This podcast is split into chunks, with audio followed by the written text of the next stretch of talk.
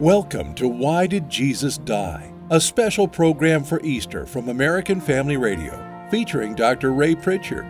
Ray is president of Keep Believing Ministries and a frequent co host of today's issues. Our prayer during this time of difficulty is to encourage you and point you to Christ, our comfort and our hope. And now, here's Ray with Why Did Jesus Die? Why did Jesus die? Thoughtful people have pondered that question for 2,000 years. When we read the Gospels, the record looks something like this He was a good man, a very good man, who went around doing good. Even his enemies testified to his integrity. He couldn't be bribed, or pressured, or threatened, or intimidated. He healed the sick, raised the dead, caused the blind to see, made the lame to walk, and he preached the good news to the poor the common people heard him gladly. So, how did he end up dying on a Roman cross? What crime had he committed that would allow this seeming miscarriage of justice?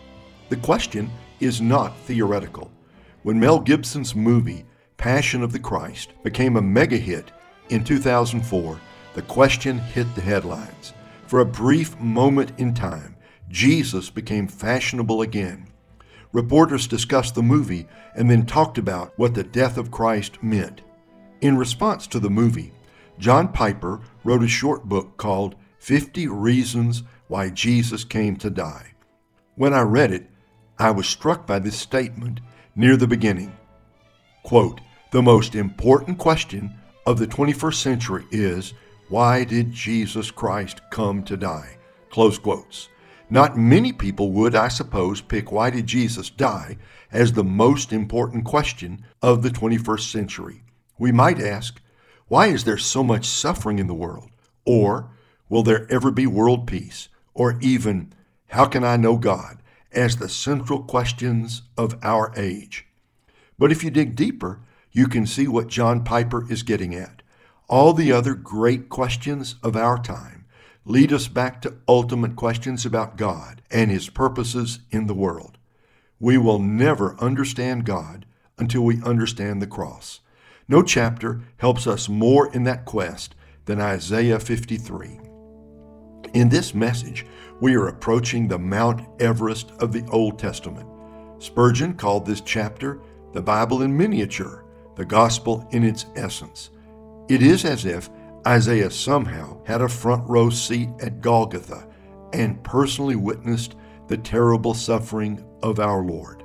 This is the very heart of the gospel, and the heart of the heart comes in Isaiah 53 4 through 6. No passage more clearly expresses the why behind the death of Christ. As we begin to look at these verses, we must see how many times Isaiah uses our and we and us, our griefs, our sorrows. We esteemed him, our transgressions, our iniquities. His chastisement brought us peace. With his wounds we are healed. We have gone astray. We have turned the iniquities of us all. Nothing in this passage makes sense until you feel the full weight of this truth. Jesus died for us. What he did, he did for us. What he suffered was for us. The pain and the brutality and the indignity of the cross, it was all for us. From our perspective, we may say that Jesus was betrayed, tried, beaten, mocked, humiliated, crowned with thorns, convicted in a kangaroo court, falsely accused, beaten until his skin was shredded, forced to carry his own cross, and then publicly crucified, the most brutal form of execution in his day. If we focus on those events, we may come to the conclusion that Jesus shouldn't have died, that it was all a big mistake, that somehow the powers of darkness finally triumphed over the light. The Bible never denies the moral culpability of those who put Jesus to death. In Acts 2:23, Peter says, "This Jesus you crucified and killed by the hands of lawless men." So, it is perfectly proper for us to say that Jesus was murdered by his enemies. His blood is on their hands. But that is not the end of the story. Far from it. The Bible writers unite to declare that Jesus laid down his own life, that no one took it from him. J.C. Ryle offers this perceptive comment He did not die because he could not help it. He did not suffer because he could not escape. All the soldiers of Pilate's army could not have taken him if he had not been willing to be taken. They could not have hurt a hair on his head if he had not given them permission. That brings us to the real message of Isaiah 53, verses 4 through 6. As you read these verses, let your heart be warmed by this thought that Jesus died on purpose, not by accident, but so that sinners like you and me could be saved. You are in the we, and so am I. You and I are in the us for whom Christ died. Our Lord's suffering was not his fault, it was ours. The more personally we read this passage, the more the death of Christ will mean to us. Three simple statements open up the meaning of these verses. Number one, He took our pain. Verse 4 Surely He has borne our griefs and carried our sorrows. Yet we esteemed Him stricken, smitten by God, and afflicted. When Isaiah speaks of what Christ has done for us, he does not start with our sin and our guilt. That comes later. He begins instead with our infirmities.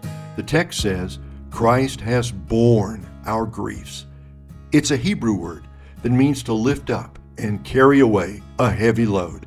It was used in Leviticus 16 for the scapegoat who carried away the sins of the nation. That's the idea here.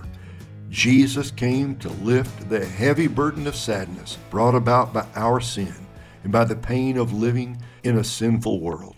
Perhaps you know the famous gospel song that begins this way What a friend we have in Jesus, all our sins and griefs to bear. We have many griefs because we live in a fallen world. We have many sorrows because we ourselves are fallen people. We need someone who can bear our grief when the burden is too heavy for us. Colin Smith explains it this way He took up our infirmities and carried our sorrow. That must include the division in your family, the loss of your job, the death of your husband, and the pain of your past.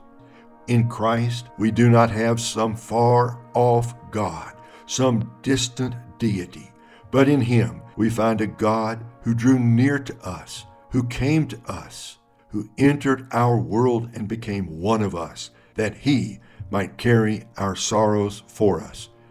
Your pain will not have the last word. Your sorrows will not last forever. Jesus has borne our griefs and carried our sorrows. Os Guinness tells the following story in his book, No God But God. The story goes like this in one of their periodic efforts to eradicate religious belief in the Soviet Union, the Communist Party sent KGB agents to the nation's churches on a Sunday morning. One agent was struck by the deep devotion of an elderly woman who was kissing the feet of a life size carving of Christ on the cross. Babushka, grandmother, he said, are you also prepared to kiss the feet of the beloved General Secretary of our great Communist Party. Why, of course, came the immediate reply, but only if you crucify him first. No other God has wounds. Where else can you find a Savior like that? Here is the second great truth He took our punishment, but He was pierced for our transgressions, He was crushed for our iniquities. Upon him was the chastisement that brought us peace, and with his wounds we are healed. Verse 5 He was pierced as with a spear, he was crushed, pulverized, broken, ground to pieces. Upon him was the chastisement, beaten with a whip. By his wounds, his body cut, bruised, his skin flayed.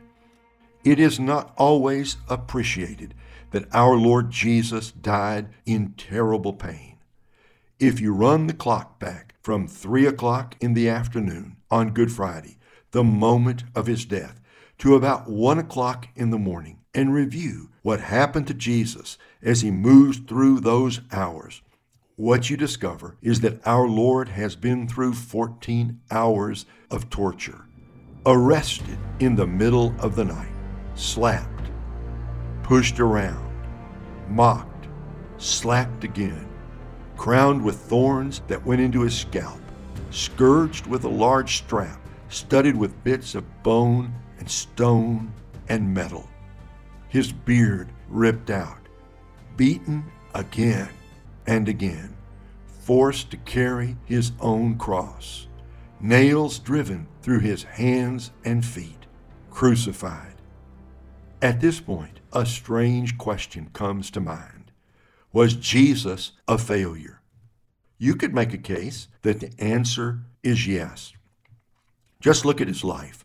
He was born into an unimportant family, in an unimportant village, in a forgotten corner of the Roman Empire. He was ignored. He was taken for granted. He was laughed at.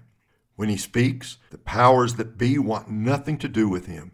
He faces ridicule, opposition, and misunderstanding all his life.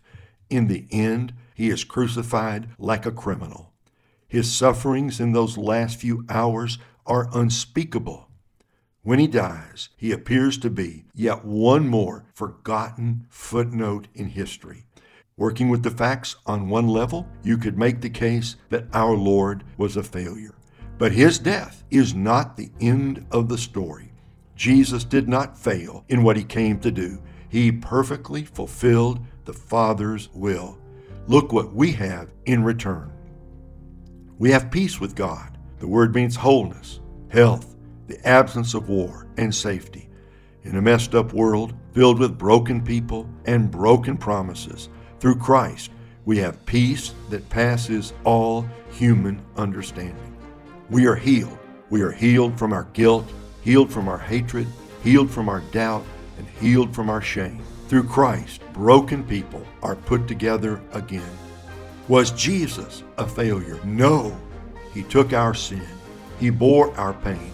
And through his death on the cross, he healed us from the inside out so that we now live in peace. And here's the third great truth He took our place. All we, like sheep, have gone astray. We have turned everyone to his own way, and the Lord has laid on him the iniquity of us all. Someone has said that Isaiah 53 6 is the John 3:16 of the Old Testament because this verse makes the way of salvation so clear that we cannot miss it. Note that all is the first and the last word of verse 6. We have all sinned. We have all gone astray. We have all missed the mark. We have all turned to our own way.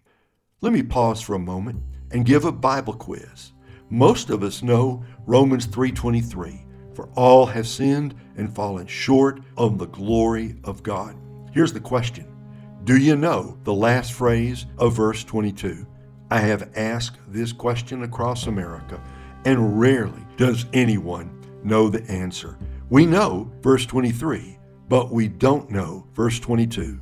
We ought to know the answer because the last phrase of verse 22 is the key to verse 23. Here it is for there is no difference. No difference between rich and poor. No difference between young and old. No difference between men and women. No difference between American and Chinese, or Bulgarians and Congolese, or Brazilians and Bengalis. We all stand condemned by our sin, and all of us are under the judgment of God. That's why verse 23 says, For all have sinned. Our sins may not be exactly the same. That is to say, you may sin in your way, I certainly sin in my way, but we are all sinners nonetheless. Friends, we're all in the same boat. The boat has sprung a huge leak and the boat is going down. If God doesn't do something, we're all going to die. At this point, we encounter the great, glorious good news of the gospel. God has done something. He could have looked down at the mess we made and said, They deserve it. They blew it. They messed up. Now let them face the consequences. If God had said that, he would be 100% justified. God was under no obligation to rescue us when we wandered astray. We said, Leave me alone. God said, I can't do that. Which is why verse 6 says, And the Lord laid on him. That's Jesus. That's the great servant of the Lord who came from heaven to the earth on a divine rescue mission, the greatest rescue mission in history. God laid our sins on Jesus.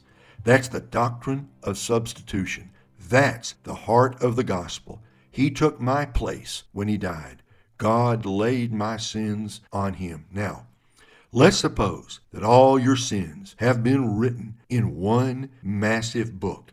What I mean is that from the moment of your birth until the moment of your death, God recorded in a massive book every sinful deed you've done, every sinful word you have spoken, and every sinful thought that has ever passed through your mind.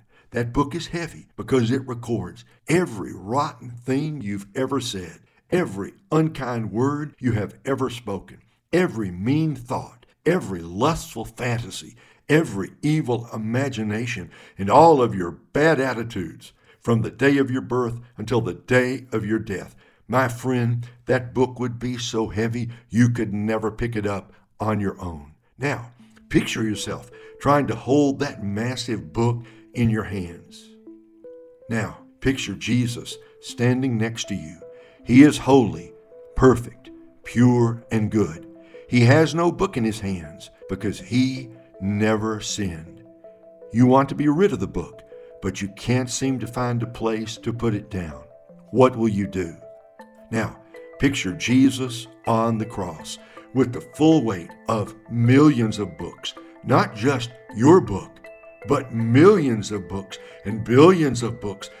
The books of the records of the sins of every man and every woman and every boy and every girl that ever lived on planet Earth millions and millions of those books, the record of all of our sins upon his bleeding back.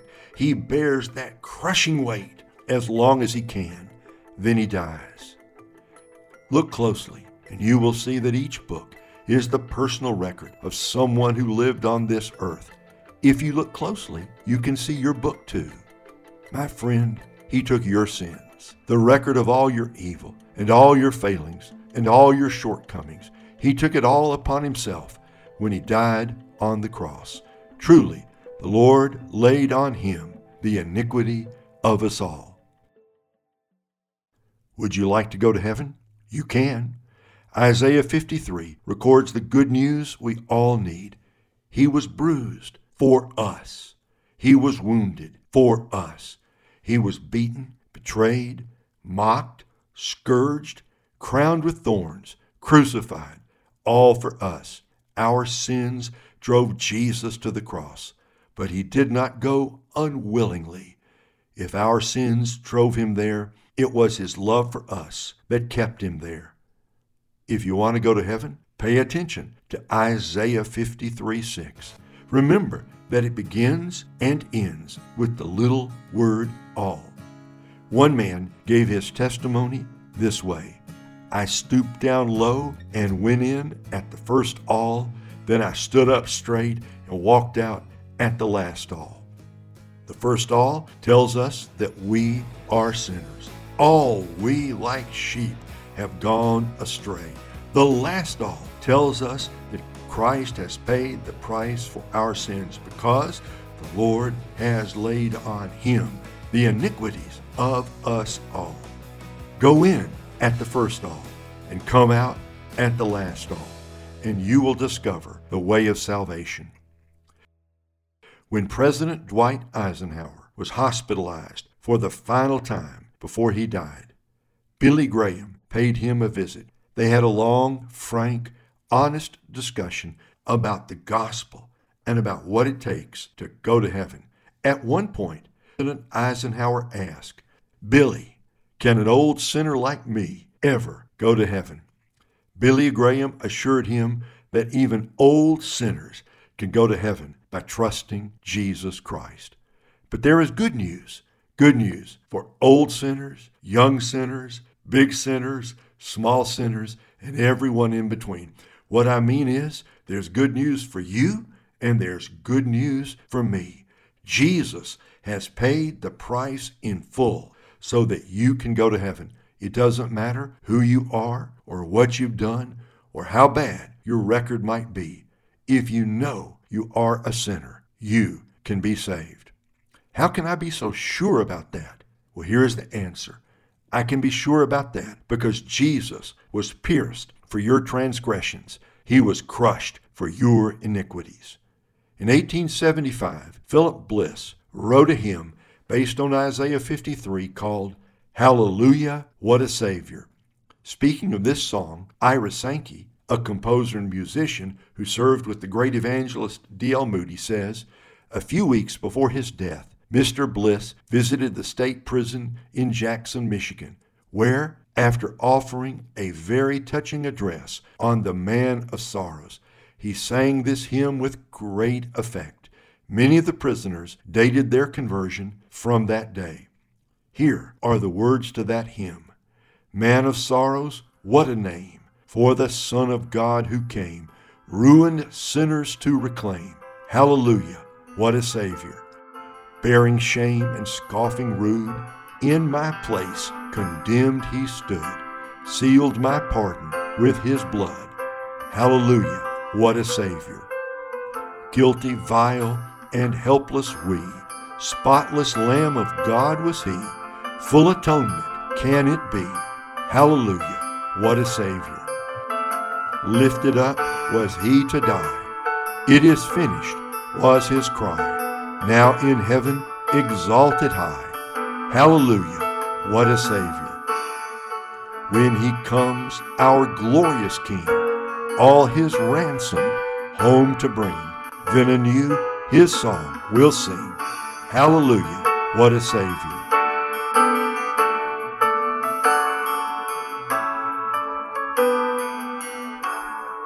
How do we receive God's gift of salvation? Simply by asking for it. Do you know in your heart that you want Christ in your life? You may have him today. This is the wonder of the gospel.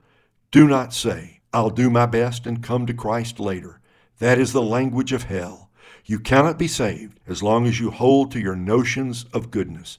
If you want to be saved, remember these four words run to the cross. Run to the cross and lay hold of Jesus Christ, who loved you and died for you. God is fully satisfied with the work of his Son. Remember that the Lord laid on him the iniquity of us all. Do you believe that? If you have any stirring in your heart, any sense of your need, any desire to be saved by grace, that desire has been placed in your heart by God. Now the rest is up to you. Run to the cross where Jesus waits to meet you. Why did Jesus die? He died so that sinners like you and me could go to heaven. The old preachers used to end their sermons by saying, Won't you come? Won't you come to Jesus? That's my last word to you. Won't you come? Won't you come to Jesus? You've been listening to Why Did Jesus Die? featuring Dr. Ray Pritchard. If you'd like to learn more about Keep Believing Ministries, connect with Ray, or hear this program again, visit keepbelieving.com. This has been an American Family Radio special presentation.